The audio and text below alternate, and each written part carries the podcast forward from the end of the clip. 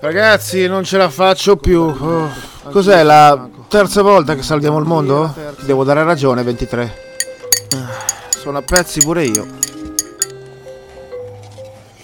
Avremmo proprio bisogno di una bella vacanza. Riunione tra cloni, riunione di famiglia, tutti allo studio 5, forza! Ho un annuncio da fare, siete tutti qua? Sì. Dica. Siccome sono 2 volte che salviamo il mondo, veramente sarebbe tipo la terza, capo. Va bene la numero 3, non interrompermi per cortesia. Sono 3 volte che salviamo il mondo e tutte sono state causate anche per colpa mia. Principalmente. Abbiamo finito? Sì. Ok, quest'anno niente lavoro, niente esperimenti, niente difese. In poche parole, avete un anno di ferie. Oh, grande, grazie, ci voleva, boss. È il migliore, cazzo. Sono ferie pagate, eh? Adesso non esageriamo. Avete comunque il fondo cloni, accontentatevi. Vero. Allarme, intrusione non autorizzata. Oddio, che cazzo sta succedendo? Ci attaccano, accendete il segnale. Oh, porca puttana, mi sono scordato il permesso di accesso, madonna la testa. Tutti ai posti di combattimento. Regà. Forza ragazzi. Regà. 3, 2, 1. Pronti. È tutto a posto. Fermo, identificati, non ti muovere, altrimenti cominciamo a spararci fra noi. Stock, che cazzo succede? Ragazzi, non esagerate, non è un'emergenza, lui è Polline, o Pauline che dir si voglia. Ciao a tutti. È il mio nuovo collega per l'anno di assenza che farete voi. Ma che? Ci vuoi sostituire con un umano? Che non sei tu? Ok? No, raga, è che siamo tutti d'accordo che vi serve un periodo per rilassarvi e io mica posso fare tutto da solo. Veramente lei può. Scienziata, zitto, cazzo. Ok. Non mi andava di fare tutto da solo, allora ho chiesto a un amico di aiutarmi in vostra assenza. Farà bene o male le cose che facevate voi. Ma è sicuro di farcela? Sì, raga, e comunque in ogni caso di emergenza potreste sempre chiamarmi e o venire qui nel caso ce ne fosse bisogno. Ma non preoccupatevi, non ce ne sarà bisogno. Giusto, in fondo che cosa può succedere di male? Allarme autodistruzione avviata. Lo studio esploderà in 10 minuti. Cosa? Scherzavo. Ah, Polline, rilassati. Imparerai a conoscerla e a capire il suo senso of humor.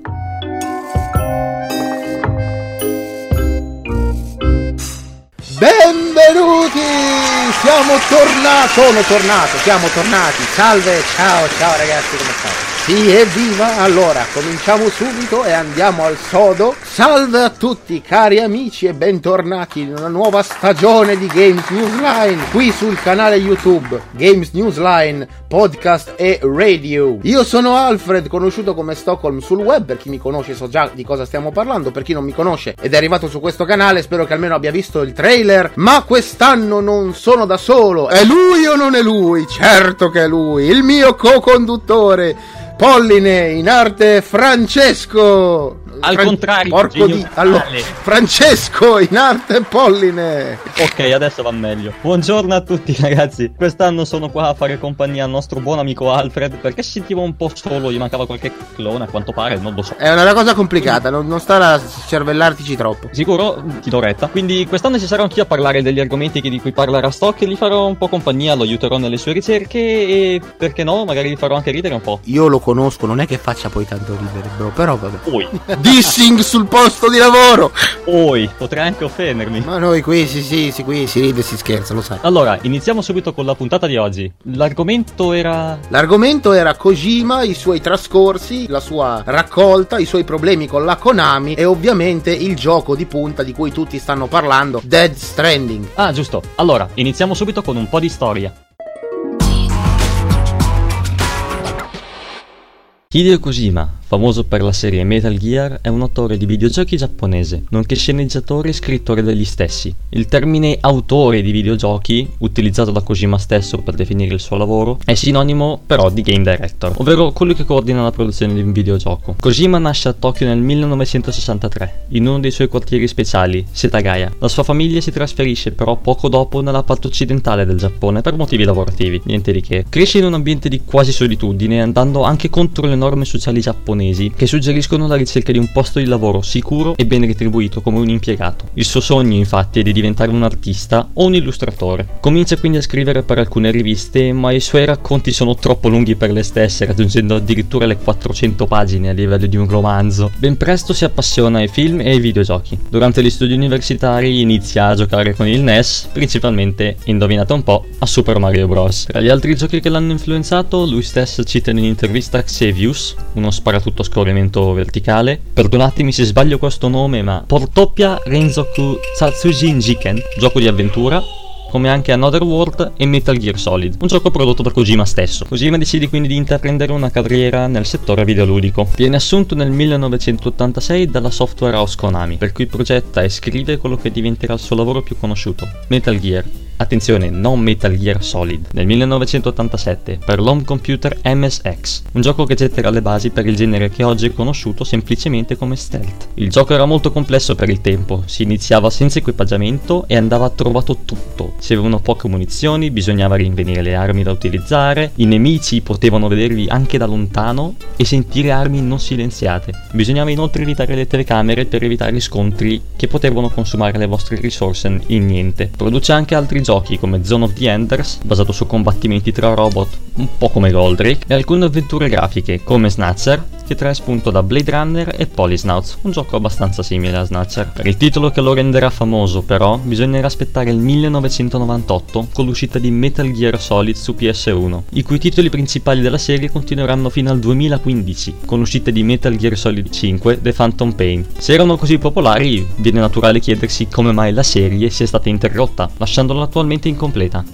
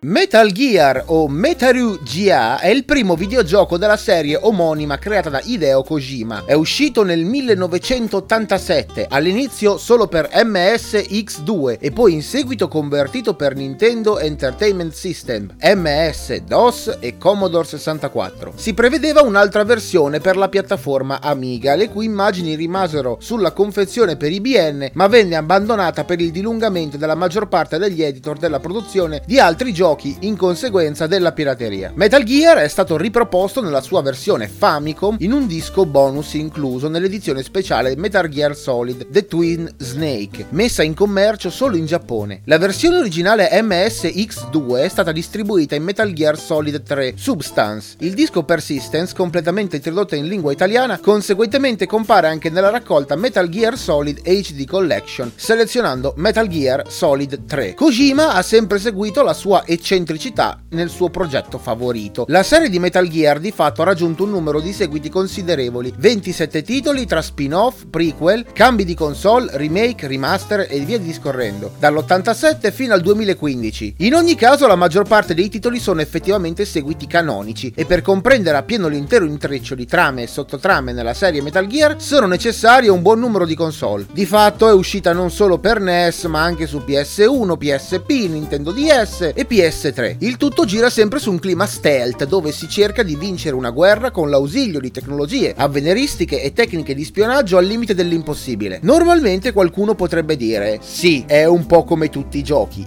Se non fosse che all'epoca per il NES il massimo di trama che si poteva avere era gli alieni attaccano la Terra, vai a fargli il culo, oppure qualcuno ha rapito la principessa, vai a salvarle il culo. E di base, fino a che la tecnologia lo ha sempre permesso, Mr. Kojima ha sempre cercato di innovarsi nel gameplay, ma anche nelle trame, scrittura dei personaggi, colpi di scena, eccetera. Snatcher è un'avventura grafica con prospettive in prima persona che permette al personaggio di interagire con l'ambiente. Tra le azioni si può scegliere fra guardare, investigare, parlare, domandare e muoversi. Potrete usare il Metal Gear, che sarebbe l'assistente robotico di Gillian, protagonista, per comunicare con gli altri personaggi tramite un videotelefono o salvare i progressi in corso. Venne creato anche un remake su CD-ROM per PC Engine denominato Snatcher CD-ROM Antic, o in giapponese Tsunacha CD-ROM Antic, uscito il 23 ottobre 1992. Questa riedizione offre, oltre ad un netto miglioramento della grafica e della qualità audio, anche l'introduzione del doppiaggio per alcuni punti chiave del gioco e l'aggiunta dell'atto 3, cioè il finale originariamente ideato da Hideo Kojima per MSX e PC88, ma che non venne poi incluso per via delle brevi tempistiche. Nel 1996 sono create due conversioni, una per PlayStation, il 12 febbraio, e l'altra per Sega Saturn, il 29 marzo. Entrambe sono caratterizzate da una grafica ricreata in 32 bit.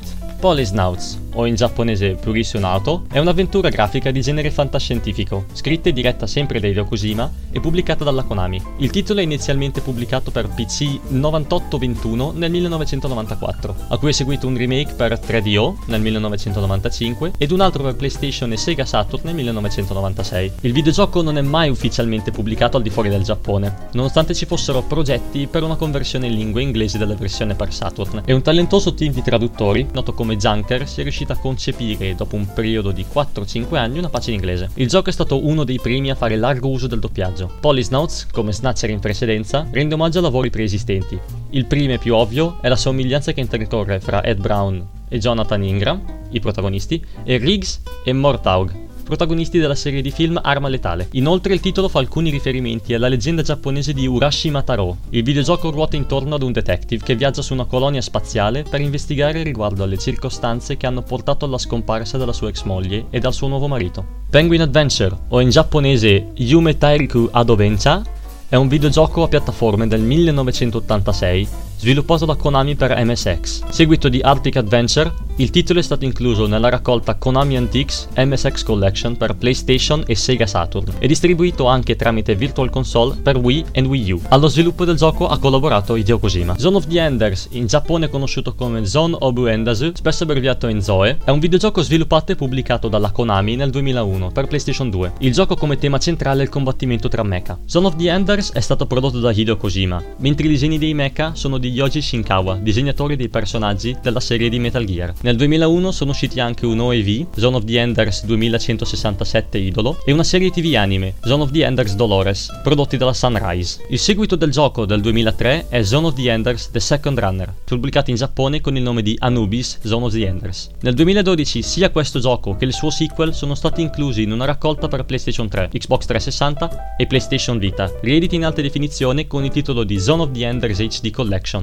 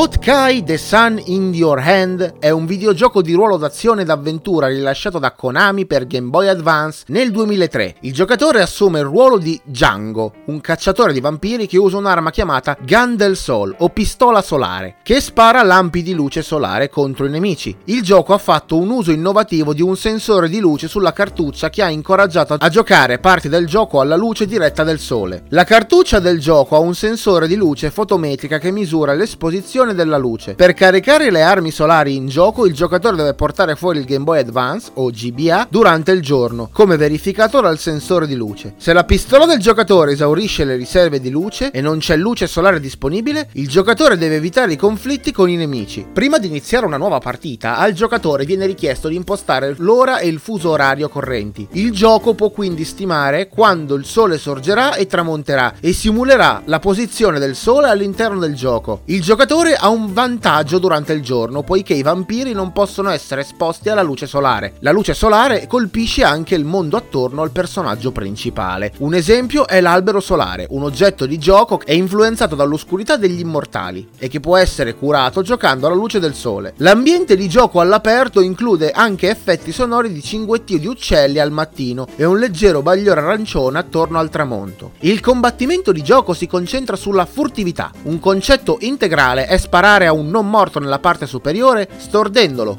quindi scappando o uccidendolo. Essere catturati da un mostro, indicato da un punto esclamativo rosso sopra la testa, ridurrà il grado ricevuto alla fine del livello. Numerosi altri fattori determinano anche il voto ricevuto, come il tempo totale impiegato per completare il livello. Dopo un certo numero di livelli sotterranei, il giocatore raggiungerà un livello immortale, dove risiede uno dei 4 boss. Il giocatore dovrà combattere fino alla creatura del boss, o Immortal, e sconfiggerlo. Il boss viene quindi affrontato di nuovo alla luce del sole in uno scontro chiamato Battle Drive. In questa lotta un'arma di gioco chiamata Pile Driver deve essere caricata dal giocatore che porta il gioco alla luce del sole. Maggiore la quantità di luce solare, maggiore il danno che il Pile Driver infliggerà all'immortale. Che cazzo di figata, aggiungerei! Boktai 2 Solar Boy Django, noto anche come Zotkai, è un videogioco sviluppato e pubblicato da Konami per Game Boy Advance, rilasciato in Nord America e Giappone nel 2004 e in Europa nel 2005. È il seguito di Boktai The Sun is in Your Hand. La cartuccia del gioco Boktai 2 include un sensore di luce fotometrica che misura la quantità di luce solare, raggi UAV ad essa esposta, esattamente come il primo capitolo. Boktai 3 Sabatas Counter-Attack, o titolo giapponese Shin Bokura no Taiyo, Jinyakyushu no Sabata, Shinbonk no Sabata, o Shinbonk in breve, è un gioco per Game Boy Advance rilasciato il 28 luglio 2005 da Konami. A causa delle basse vendite di Boktai 2 sul mercato internazionale, Boktai 3 è stato rilasciato esclusivamente in Giappone. Lunar Knight, o Django e Sabata Bokura no Taiyo, Django e Sabata, è un videogioco action RPG sviluppato da Kojima Productions e pubblicato nel 2006 da Konami per Nintendo DS, anche noto come Boktai DS. Il gioco è il quarto titolo della serie Boktai, il primo pubblicato su una console differente da Game Boy Advance. Il doppio schermo della console touch permetteva di gestire l'inventario e risoluzione di alcuni enigmi ambientali. Tra tutti gli altri titoli è assolutamente dimenticabile. Castlevania Lord of Shadows è un videogioco di tipo avventura dinamica sviluppata da Mercury Steam e Kojima Production e pubblicato da Konami nel 2010. Fa parte della serie Castlevania, è il quinto capitolo in 3D ed è il primo videogioco sviluppato per console PlayStation 3. Nonostante l'appartenenza della serie, si tratta di un reboot del franchise, considerato anche il gioco che è stato originariamente annunciato solo come Lord of Shadow, senza nome della famiglia Belmont o Frusta, senza connessione alla serie. Difatti, le caratteristiche presenti di Castlevania sono poche, il nome della famiglia Belmont o la Frusta. Molte sono invece le novità introdotte nel gameplay, come la modalità di combattimento e la presenza di livelli rompicapo, conosciuto anche come il titolo che ha mandato a puttana una serie grandiosa, ma quello è un altro discorso. Vai a capire poi perché, visto che prende da piene mani da titoli di hack and slash famosi come la serie di God of War, che comunque, per quanto invecchiato male, è un ottimo videogioco ancora. Il protagonista del gioco è Gabriel Belmont, cui spetta il ruolo di salvare la Terra dalle forze oscure delle creature soprannaturali, oltre che vendicare la morte dell'amata moglie, Marie, uccisa da tali creature. Il titolo è stato pubblicato il 5 ottobre 2010 in Nord America e il 7 ottobre in Europa, vendendo oltre 1 milione di copie e riscuotendo ottime recensioni anche prima della sua uscita. Oltre al titolo principale e completamento della trama, sono stati pubblicati nel 2011 2 DLC, Reverie e Resurrection. Una versione per Microsoft Windows comprendente tutti i contenuti aggiuntivi è stata pubblicata il 27 agosto 2013 con il nome di Castlevania Lord of Shadows Ultimate Edition.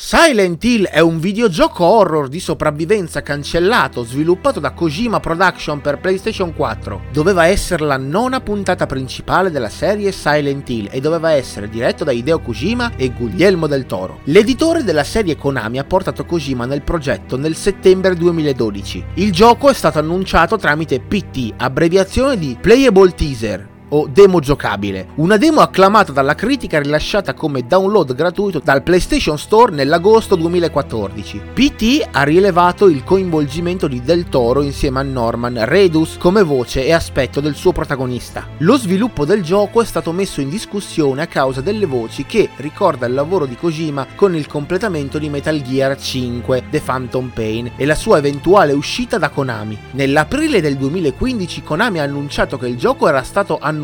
Una mossa critica da giornalisti e fan del franchise. Kojima, Del Toro e Reedus in seguito si riunirono per il gioco Death Stranding, il titolo appena uscito di Kojima Production. Death Stranding, o in giapponese Desu Tsurandingu, è un videogioco d'azione ideato da Hideo Kojima, sviluppato da Kojima Production con la collaborazione di Guerrilla Games, vi ricordate gli stessi di Killzone, e pubblicato da Sony per PlayStation 4 e Microsoft Windows. È il primo videogioco sviluppato da Hideo Kojima e dal suo studio dopo la scissione di Kojima Production nel 2015 da Konami e la seguente rinascita dello studio come indipendente. Il gioco è stato annunciato ufficialmente all'Electronic Entertainment Expo 2016 ed è uscito l'8 novembre 2019 su PlayStation 4, mentre l'uscita su Microsoft Windows è prevista per l'estate 2020. E finalmente ci ricolleghiamo all'argomento del giorno. Death Stranding. Gli attori Norman Reedus, Mad Michelson, Lea Seydoux, Margaret Qualley e Lindsay Wagner interpretano i personaggi principali del gioco tramite motion capture. Anche i registi Guglielmo del Toro e Nicholas Winding Refn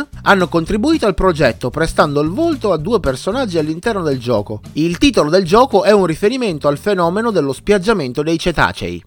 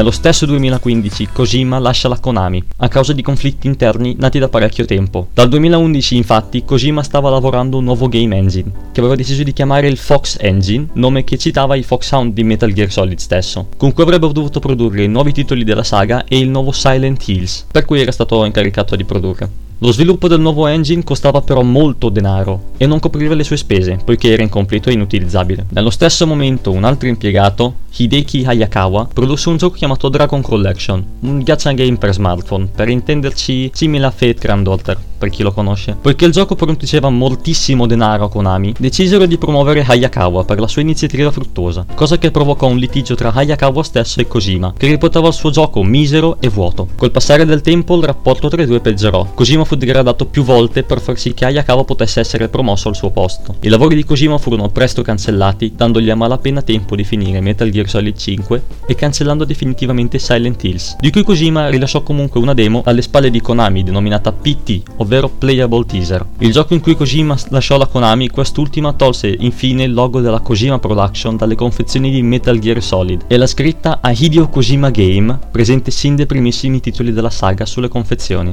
Nel 2019 la Kojima Productions, ora indipendente, lancia il suo primo titolo, protagonista di molte discussioni tuttora accese di questo nostro episodio, Death Stranding. Con l'avanzare della tecnologia, Mr. Kojima si è spostato sull'idea che le opere interattive devono attingere da una fonte ben più fondata, come quella cinematografica, motivo per il quale i suoi giochi oggigiorno non sono più videogiochi, ma vere e proprie opere interattive dove c'è più da guardare che da giocare. E la gente che non riesce a scendere a patti che Kojima abbia potuto cambiare classe di pensiero su queste due enormi classificazioni ludiche è solo legata a qualcosa che trova fondamenti in una paura infantile. Del resto, la sua opera ultima, del quale andremo a parlare tra poco, è a tutti gli effetti un'enorme presa in giro a tutti i suoi fan, una ripicca sfogata con i soggetti sbagliati, una supercazzola a tutti gli effetti, e in effetti è un'ottima risposta enigmatica alla domanda: cos'è che più ne vedi e meno capisci? Un gioco di Kojima? Tra poco le nostre opinioni su Death Stranding, ma prima due parole dal nostro sponsor. Restate con noi. Con neve avvellutante corpo, la tua pelle è idratata e liscia per tutto il giorno, con una morbidezza irresistibile che ti fa sentire unica. Nuova Vellutante Corpo, da Nivea. Per uomini e donne, qua non si fanno distinzioni. Non pensavo che avessimo uno sponsor. Comprate tanta crema Nivea e usate tanta crema Nivea.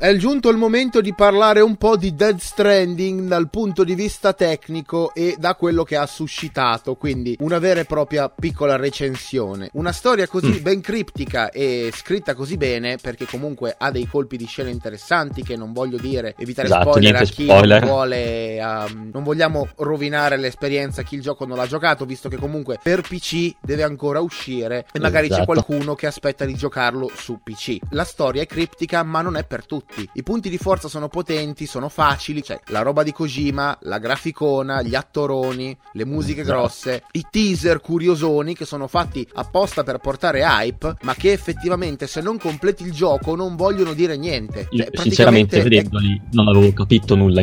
Ma è fatta apposta, cioè se vuoi attirare l'attenzione non devi dire nulla. Sì, sulla storia trovo anch'io certi punti seguirli è stata molto difficile, semplicemente perché soprattutto nelle parti iniziali non ti viene spiegato niente. Ti mandano in mezzo e ti dicono SA, BT, CC, mettendo sigle a caso quasi, che non si capiscono ascoltandole, fino a quando non si arriva al punto del gioco che alcuni nelle fasi iniziali, alcune metà, non si capisce di cosa si stia parlando. Quindi la storia risulta difficile da seguire all'inizio, ma prende ben piede nella parte finale del gioco. Il problema è che per quanto una trama sia così ben congegnata, il gameplay è assolutamente spartano. E secondo me è stata un'esperienza discontinua, il gameplay. È stato difficile giocarci perché secondo me è estremamente noioso. Soprattutto perché sono un profano di Kojima e anche senza aver mai giocato niente di Kojima ci sono delle cose che tutti sanno dei suoi lavori. lavori. Vedi la sequenza in Metal Gear dove il cattivissimo ti palpa i coglioni e ti riconosce, vedi la sequenza della scala, vedi la sequenza nel quale dove devi staccare il controller per poter combattere il boss. Quelle erano cose che Kojima nei suoi giochi inseriva, ma che effettivamente davano delle belle bombe di lore, ma anche di gameplay. In Death Stranding io ho avuto molta difficoltà nei menu, mettici anche che ci sono delle parti dove la gestione delle risorse sono importanti per creare ponti e cose simili, e io sono del tutto acerbo al genere gestionale dal punto di vista della pratica, quindi mettici questo, mettici il sistema dei controlli in sparatutto in terza persona che sono vecchi perché sono gestiti dallo stesso motore di gioco, che poi,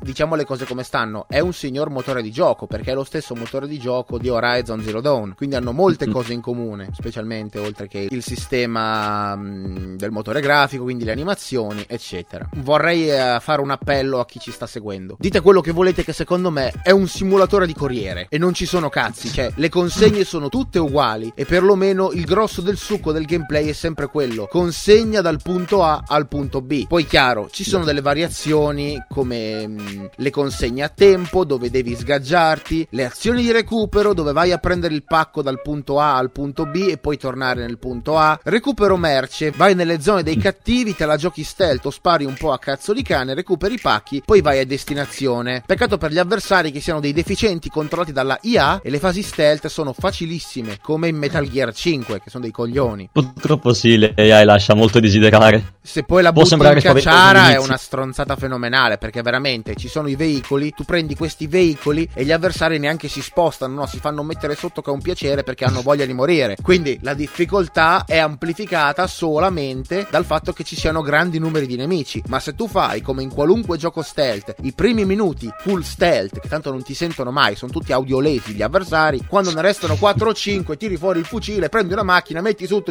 in goppa tutti quanti, e voglio dire, questo va, Kojima che mi cassa lo stealth non si può sentire come affermazione, però è successo. Sì, le missioni stealth sono alcune fatte benissimo, per esempio mi viene in mente le CIA nella foresta verso le parti iniziali del gioco, quindi non dovrebbe essere troppo uno spoiler, in cui bisogna passare di nascosto perché venire scoperti all'inizio della partita quando non c'è niente per difendersi è abbastanza brutto. Lo stealth diventa quasi superfluo o necessario, come detto stock, è molto semplice perché basta fare fuori 2 o 3 nemici di soppiatto e poi gli altri si tira fuori un fucile enorme. Ma il soppiatto è per caso una cosa che va al microonde? Bruh. Yeah.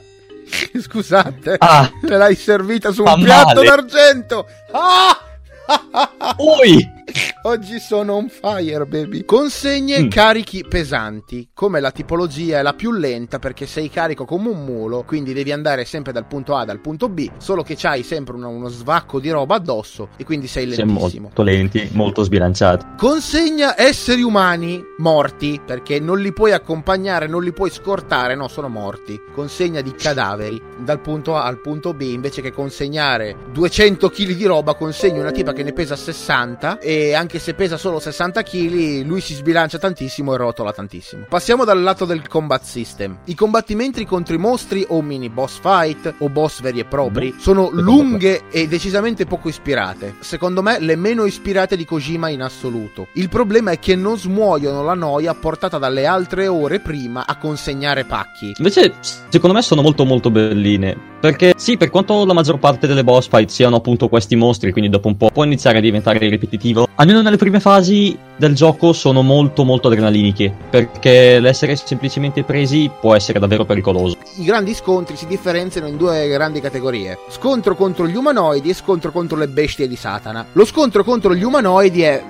il tutto si riduce a sparare in faccia all'avversario sbattendosene del fatto che si hanno poche munizioni e della propria vita, quasi si fosse in god mode. Cioè io per noia la prima volta ho beccato un cristiano umano, gli ho sparato in faccia, la seconda volta invece che inseguirlo io mi inseguiva lui, io comunque mi sono fermato, gli ho sparato in faccia. La terza fase era stealth, io mi sono messo a tirargli i pacchi in faccia e l'ho ucciso tirandogli la merce che stavo consegnando. Ma anche perché il protagonista non è l'eroe della situazione, siamo su un mondo alieno, ma lui è un cazzo di corriere, non è il super soldato, sì. Non ha un addestramento, la gente non ce l'ha con lui, ce l'ha con quello che fa lui, consegnare roba in un ambiente non neutro, perché è estremamente aggressivo l'ambiente, sì. La grafica è gestita molto bene, si tratta del Decima Engine, che è lo stesso, come abbiamo detto prima, di Horizon Zero Dawn. 2 giochi estremamente simili anche per quanto riguarda la trama. Non venitemi a dire il contrario, perché non vi posso dire troppo della trama. Comunque sono due giochi estremamente simili, perché inizialmente in Horizon Zero Dawn c'è questa ragazza che la trattano tutti male, lei vuole scoprire che cazzo succede, vuole scoprire chi cazzo è sua madre. C'è un cristiano che le dice sì sì, vieni a lavorare per me, poi ti dico tutto dopo, poi ti dico tutto dopo. La tira per le lunghe con sto poi ti dico tutto dopo, e viene a scoprire che la lore del gioco è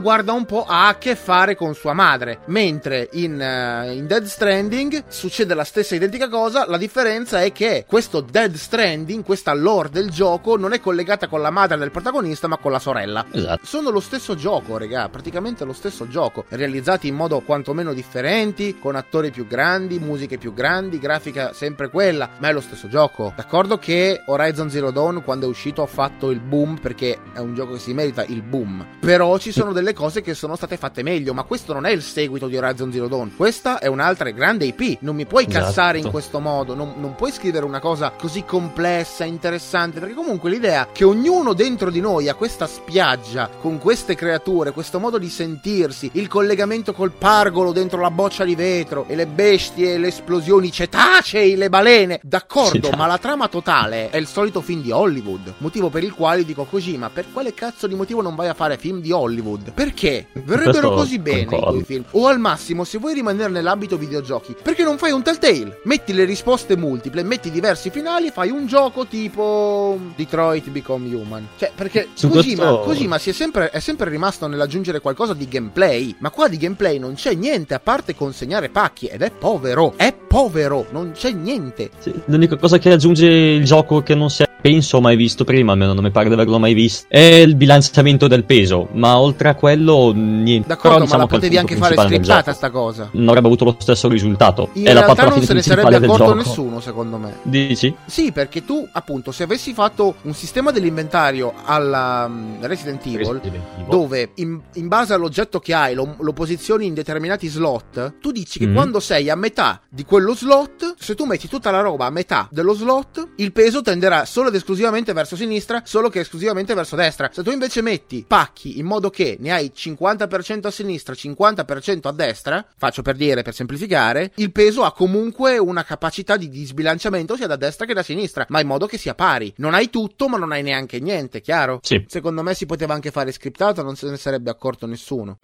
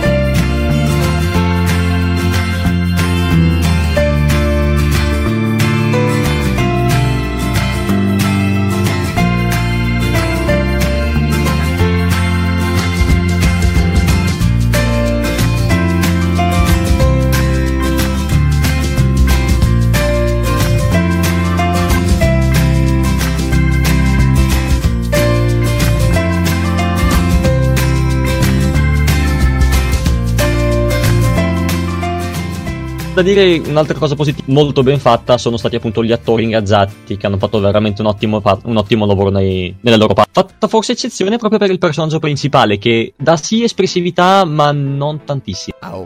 Quello ha la faccia di merda, poverino, non è colpa sua, lui è un bravo attore, ma... povero, però senti, sembra Del Toro meno tondo, cioè voglio dire, sono identici, poverino. Ma scusa, cos'hai contro Del Toro?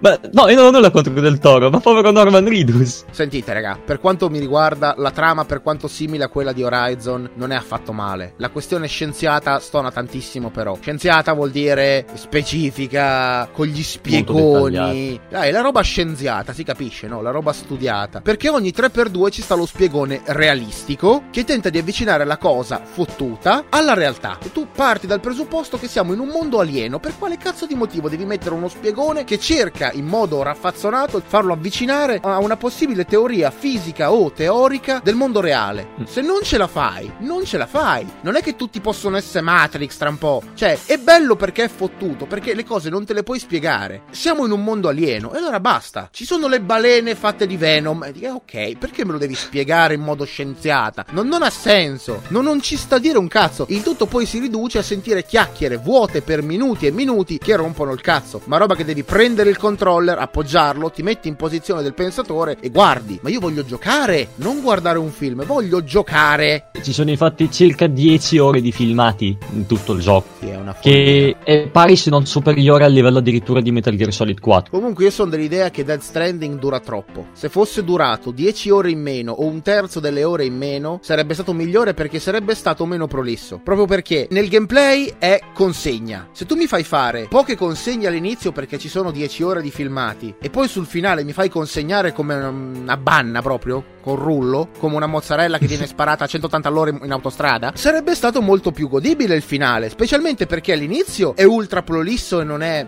integrato bene, ci sono troppe parti raccontate e poco gameplay, e sul finale invece spari a banna il gameplay. Ma a sto punto fallo durare un po' di meno, quantifichi in tempo qual è la situazione migliore, qual è il periodo migliore per fare giocare video, in modo che il gioco diventi omogeneo. A me mi verrebbe da dire così, che intendiamoci raga, il gioco non è male, e se lo dico io che forse lo sapete, sono molto cattivo per quanto riguarda ste cose. Non i giochi di Kojima, sono cattivo in generale, soprattutto se una cosa mi piace. Io tento a guardare in modo analitico e preciso quello che mi viene proposto, perché non voglio essere fregato. Forse però è stato gestito male, pubblicizzato troppo, forse è stato creato troppo in fretta, e soprattutto non voglio parlare del multiplayer perché non è importante per il gioco. È un po' come No Man's Sky, il multiplayer è bello sapere che in quell'area ci sono passate delle altre persone e quindi vedi delle scale, vedi dei suggerimenti, dei cartelli, delle cose così, ma effettivamente che ci siano o non ci siano cambia il giusto. I volti sono estremamente credibili grazie anche alla motion capture, ma purtroppo quello non basta per rendere il gioco credibile, non basta solo quello. Il povero Decima Engine lavora sodo quasi come un PC, il problema è che va sempre solo a 30 fps. E se possiamo entrare nell'argomento PC, secondo me, faccio un pronostico, la versione PC sarà una merda. Non una merda nel senso che sarà fatta male il porting, probabilmente sì, il porting non sarà fatto benissimo, ma secondo me sarà come quello che stanno dicendo della versione di Red Dead Redemption 2 da console su PC. Sono entrambi due ottime versioni, ma quella per console funziona meglio perché ha delle cose in meno, non avrà quella roba il traslucido sull'acqua, le ombre, le fregature, la fisica sarà fatta in modo diverso, quindi secondo me chi lo giocherà su PC si lamenterà o verrà fuori il discorso che su PC è peggio rispetto che su console. È interessante questo. Tiriamo le somme. Secondo me Death Stranding è un buon gioco, ma non è assolutamente il capolavoro che tutti si aspettavano e che tutti hanno visto. Non è un gioco da 9, da 10, da 10 su 10, 9 su 10. Secondo me, considerando il fatto che è molto lungo, molto ripetitivo, che la colonna sonora c'è e non c'è, che non mi ha lasciato niente, che la trama sia figa quanto vuoi ma che il gameplay sia praticamente inesistente, è un gioco da 7. Che comunque 7 è un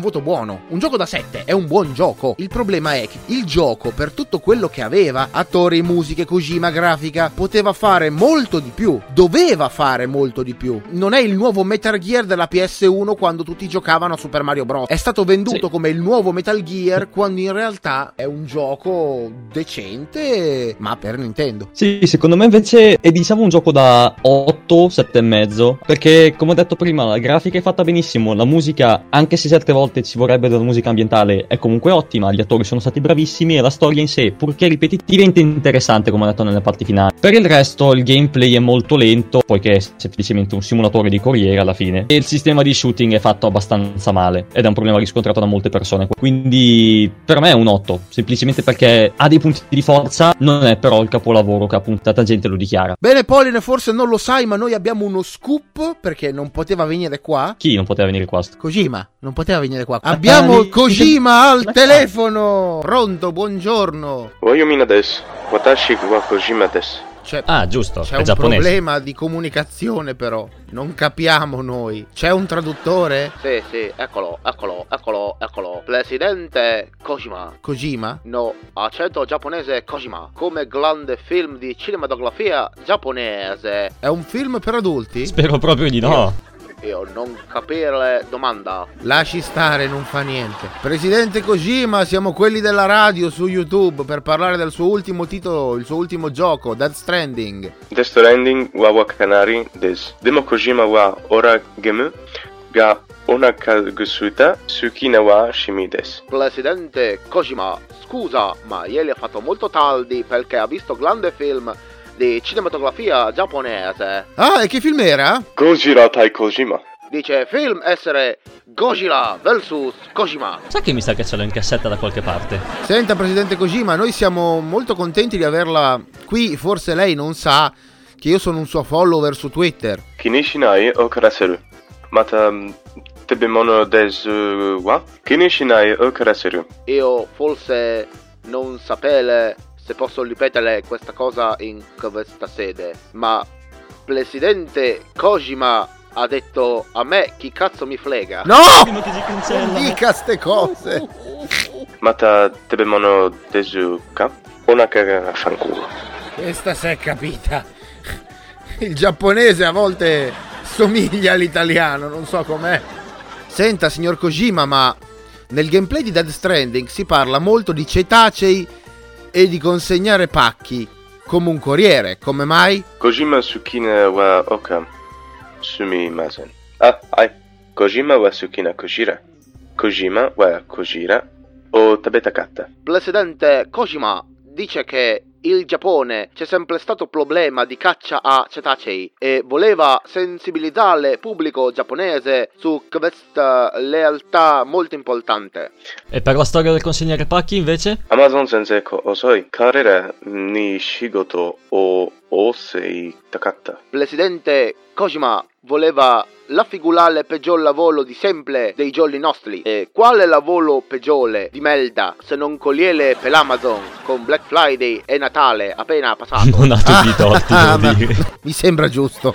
Senta, signor Kojima, dopo Death Stranding, che idea ha per il suo prossimo gioco? Kojima no tabemoto ga oshi koko de. Presidente Kojima dice che il prossimo gioco sarà intitolato Grandi Polli di Kojima, che ha a che fare col gestire una grande rosticceria a Milano nell'ola di punta. E un titolo migliore non poteva trovarlo, vero? Aiwa Italia Jin, io ni yo ai. Cosa sta dicendo? Dice che sa già chi sarà prossimo grande attore e sarà italiano che inserirà nel suo prossimo gioco. Ah, e chi sarà? Mercre. E ti pareva. Va bene, grazie Kojima ai. E al suo traduttore. Grazie a tutti.